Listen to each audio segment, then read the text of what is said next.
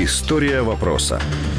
У 2011 році в Росії впав літак Як-42 з хокейною командою Локомотив на борту. З 45 пасажирів і 8 членів екіпажу вижив тільки бортінженер. В тому ж році літак Ту-134 авіакомпанії Русеєр, який летів з Москви до Петрозаводська, розвалився під час посадки. Причиною цього стали складні метеоумови. З 52 пасажирів загинуло 44 людини. У 2012 році літак АТР-72 впав при зльоті, коли виконував рейс Тюмень-Сургут. На його борту було 43 людини і 4 члени екіпажу, 33 з яких загинули. У 2013 році Боїнг 737 компанії Татарстан, що летів з Москви в Казань, розбився при посадці. Авіакатастрофа забрала життя 44 пасажирів і 6 членів екіпажу. 19 березня цього року зазнав аварії пасажирський Боїнг 737-800, який летів з Дубая. Він впав лівіше з літно-посадкової смуги аеропорту в Ростові на Дону. Причиною цього стала погана видимість. Загинули 55 пасажирів, а також 7 членів екіпажу.